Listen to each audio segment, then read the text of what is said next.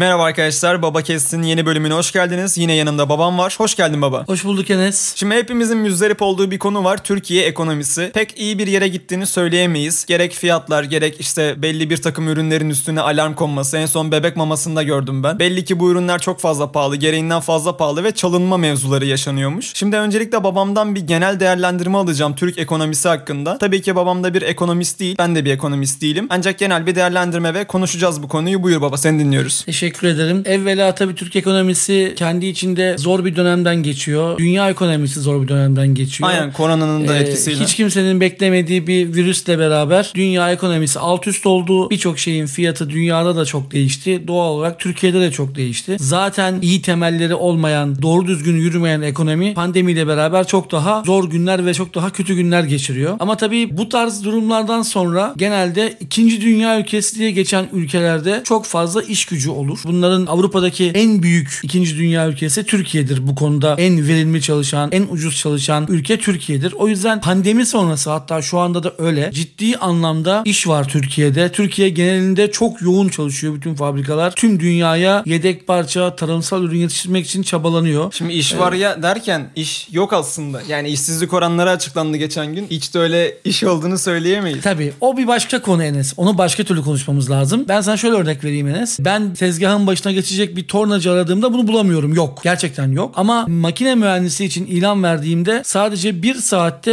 150 kişi başvurup bunların içerisinden maaş dahi istemeyen, yatacak yer ver, oha, yemek ver diyenler oldu. Bu yani çok ciddiyim yani. Evet. Yani çok, üniversite mezunu işsiz çok fazla aslında. Evet. Yani siz bir şeyi gereğinden fazla bulundurursanız doğal olarak yapılan iş çok ucuzlar. O başka bir konu. Bizim konumuzun aslında içinde ama tam olarak da içinde değil. Onu ayrıyetten konuşmak lazım. Bizim şu anda Türkiye ekonomisi ne yazık ki genel hattıyla iyiye gitmiyor. Şimdi bir ürünü üretmek için zaten dışarıdan bir ham madde talep ediyorsunuz. Bu şu anlama geliyor. Ülkeden bir dolar ya da euro çıkışı. Daha sonra bu ürünü üretip satıyorsanız ülkeye tekrardan dolar ya da euro girişi yapmış oluyorsunuz. Ama şimdi ham maddeniz olmadığı için sattığınız, aldığınızın üzerinde doğal olarak cari açığınız büyüyor. Böylelikle de gayri safi milli hasılanız da gerekli seviyelere gelmiyor. Ülke genelinde ekonomik olarak paranın dağılımı da doğru dağılmadığı için ülkede zengin ve fakir arasındaki uçurum büyüyor. Genel olarak değerlendirmem bunlar ama tabii nasıl düzelir bunlar? Çok basit aslında. Bu konunun başında olan insanların en başta eğitimle, sonrasında da sanayileşerek bu konuyu çok kolay bir şekilde çözebilirler. İnşallah bu yönde de doğru hamleler savunma sanayinde geliyor. Bu ülkenin tamamına, birçok konuya yayılırsa daha iyi şeyler olacağına ben eminim. Peki efendim, teşekkür ediyoruz. Bir de ben şu konuyu aslında konuşmak istiyorum. Birçok paylaşım oluyor. Mesela farklı ülkelerdeki market fiyatlarıyla, farklı ülkelerdeki araba, işte ev ya da mesela insanlar, özellikle Türk insanları, atıyorum Erasmus için başka ülkelere gidiyor gençler ve orada herhangi bir McDonald's çalışanı bile birkaç ay içerisinde altına araba çekebilirken bizim Türk gençlerimiz burada altına araba çekmeyi bırak, hani aynı şeylerle akülü araba falan alabiliyorsun. Bu durumdan da kaynaklı olarak insanlar yoğun bir şekilde Avrupa'ya göç etmek istiyor. Hatta Avrupa'ya da göç başladı. Korona biraz engelliyor ama ben çok fazla insandan görüyorum işte ben Avrupa'ya gideceğim, Türkiye'de kalmayacağım falan. Özellikle bu göçler hakkında ne düşünüyorsun? Yani insanların artık ülkede kalmak istememesi durumu. Eskiden böyle miydi bu durum? Belki eskiden de böyleydi ama sen de takdir edersin ki koronavirüsün en etkili aşısı Alman aşısı. Alman aşısını bulanlar Türk ama onları yetiştiren sistem Alman sistemi. Burada insanların Avrupa'ya gitmek istemesi çok normal, çok doğru. Şu an Türkiye'de toplanan vergilerin %55'i sıfır araçlardan alınan ÖTV ve benzinden, yani yakıttan alınan ÖTV ve KDV'lerden oluşuyor. Ülke ekonomisi bunun üzerinden yürüyor. Çünkü biz üretmiyoruz, tüketiyoruz. Baba bir de ben başka bir olaydan daha girmek istiyorum. Senin Endüstri Meslek Lisesi'nde gördüğüm bir mesele vardı. Özellikle eğitim, sanayi ve işte ekonomi alanlarına bağlayabileceğimiz bir konu. Bu konu üzerinden örnekleme yapabilirsin. Seni dinliyoruz. Daha evvelden sana bahsetmiştim. Biliyorsun bizim sistemde stajyer elemana ihtiyacımız oluyor. Zaten lise son talebeleri de eğer endüstri meslek okuyorlarsa bir yerde staj yapıyorlar. Doğru stajyeri bulamadığımız için okula gidip okuldaki müdürlerle görüşmek istedim. Okula gittik. Müdürler sağ olsun çok güzel ağırladılar ve bana okulu gezdirdiler. İnanılmaz güzel şeyler gördüm. Okulda atölyeler açılmış. Örneğin Mercedes fabrikası oraya bir kamyon bağışlamış ve kendi ustalarını getirmiş. Oralara okulun içine atölyeler açıp okulun içinde öğrencileri yetiştirip direkt çalışma alanlarına, direkt sahaya elemanlar yetiştiriyorlar. Bunu müdüre sordum. Dedim ki bu örneği Türkiye'de benim hiç görmediğim bir şey. O da yurt dışına gittiğini ve bunun böyle yapıldığını gördüğünü, okulun da buna müsait olduğunu görünce görüşüp firmalarla buralara servisler açabilir misiniz diye sorduğunu, onların soruların da olumlu cevaplarla birlikte böyle çocuklara bir şey böyle bir şey yapıldığını gördüm. Yani ve yine hatta yurt dışından alınan bir sistem. Tabii ama gezerek, görerek yapmışlar. Hatta dedim ki müdüre, hacca gitmeden hac sevabı kazanmışsın.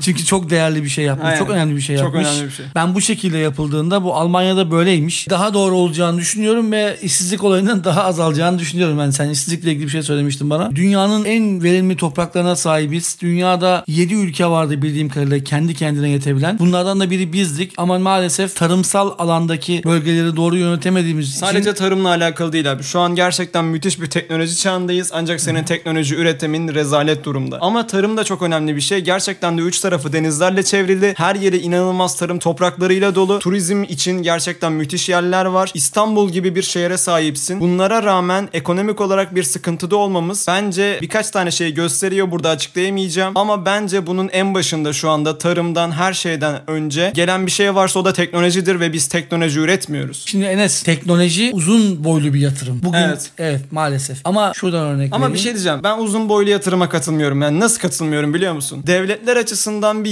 20-30 yıl, yani bir devlet açısından öyle inanılmaz büyük bir zaman dilimi değildir. Güney Kore örneğinden giderse, Güney Kore 20-30 yılda inanılmaz atılımlar yaptı. Yine teknoloji alanında. Ama bu bir plan dahilinde. Yani bu planlanır ve disiplinli bir şekilde uygulanırsa evet doğru, 3 yıllık, 5 yıllık, 10 yıllık, 20 yıllık, 50 yıllık ve 100 yıllık planların olur. Bu plan doğrultusunda hiç hedeften şaşmadan, hiç yorulmadan çalıştığında bunlar olur. Hemen acil, şimdi ne yapmalı diye sorsan bana en kolay yol alacak yani çabuk. Sanayi midir? Önce tarım. Önce tarım. Yani tarım çok kolay yol alabilir. Çabuk yol alabilir. Evet, hızlı yapabilirsin. Ve, çok hızlı olabilir. Çok kolay. Toprak çok fazla. Tarım anında sonuç verir. Çok hızlı sonuç verir ve bir anda tarım ülkesi olabiliriz tekrardan. Düşün yani Hollanda'nın toprakları ne kadardır? Doldurma. Adamlar Konya, kendi toprağını yaratıp bizden daha fazla tarım yapıyorlar. Yani bu inanılmaz bir durum gerçekten. Yani bunu bizim ülkemizde şu anda 2 yıl evveldi galiba 25 ilde patates ekimi yasaklandı. Toprak zehirlendiği için. Yanlış tohum kullanıyorlar herhalde. Bilmiyorum ne oluyor, nasıl oluyor? Onun cevabını ben veremem ama tarım çabuk kalkınmayı sağlar ve tarımdan sonra da yapılması gereken en önemli şey ağır sanayi. Evet. Yani teknoloji tabii ki, bak teknolojiye geleceğim ama önce ağır sanayi hamlesinin bundan, yani 2. Dünya Savaşı'ndan sonra büyük ülkelerin, 1. Dünya ülkelerinin yaptığı ağır sanayi hamlesini gibi biz hala yapmadık ve hala yapmıyoruz. Evet. Bunun üzerine gidilmesi lazım. Ağır sanayi hamlesi yapıldıktan sonra zaten teknolojiyle ilgili gerekli olan hareketler de yapılacaktır. Yani diyorsun ki sen sıra sıra gidilmeli. Önce kısa vadeli tarım, ondan sonra ağır sanayi, sonrasında uzun vadeli teknoloji hedefleri ve 50-100 yıl içerisinde gerçekten müthiş bir ülke konumuna gelebiliriz. Gerek yok. Avrupa'nın en genç ülkesiyiz. Yani en genç ülkesiyiz. Doğru bir şey değil mi? 50-100 yılda da gerek yok yani. Baktığın zaman Almanya 2. Dünya Savaşı'ndan çıkmış, gerçekten böyle tabiri caizse rezil bir ülke konumundayken, çok fazla fakirken birdenbire ağır sanayi, tarım hamleleriyle birlikte şu anda Avrupa'nın en çok gayri safi milli hasılası olan ülkesi ve inanılmaz iyi bir ekonomileri var. Bu plandır, bu yatırımdır, bu hamlelerdir. Bunlar tabii ki çok önemli. Sen önce diyorsun ki tarım, ağır sanayi ve sonrasında teknoloji. Evet, teknolojinin mesela savunma sanayinde yapılan hamleleri var. Yaptığımız İHA'lar, SİHA'lar, bunlar mesela çok önemli hamleler, çok büyük hamleler. Burada sağladığımız başarıyı gençleri içine alarak, gençleri doğru yöneterek, onlara doğru hamleleri yaptırdığımızda ülkedeki büyük genç nüfusu bu ülkeyi sadece 5-10 yılda çok iyi yerlere getirebilir. Çok güzel yerlere getirebilir. Dünyanın en güzel örneği ya şu anda Biontech aşısı değil mi? Hı hı. Bulanlar Türk ya, Türk. Bulanlar Türk, evet. Türk, sadece Alman yetiştirmiş. Çok başka bir fark yok. İkonik bir fotoğraf vardı. Ben şu an ekrana koyarım. Merkel mesela bilim adamlarının arkasından gidiyor. Bizim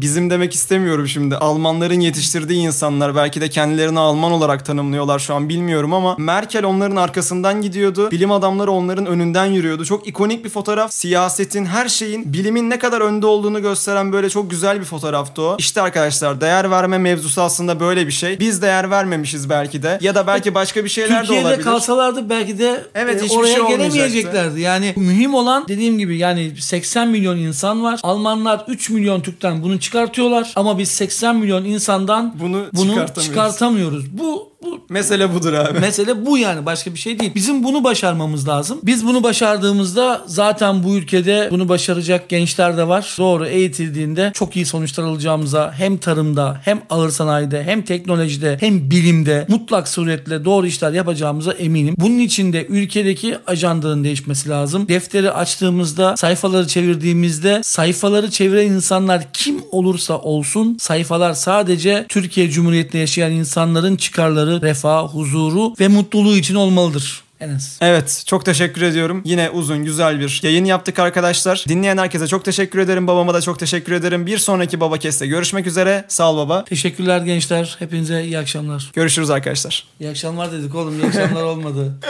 Tam iyi öğlenler. İyi günler de yani. Ne bileyim, bir şeyler. İyi günler.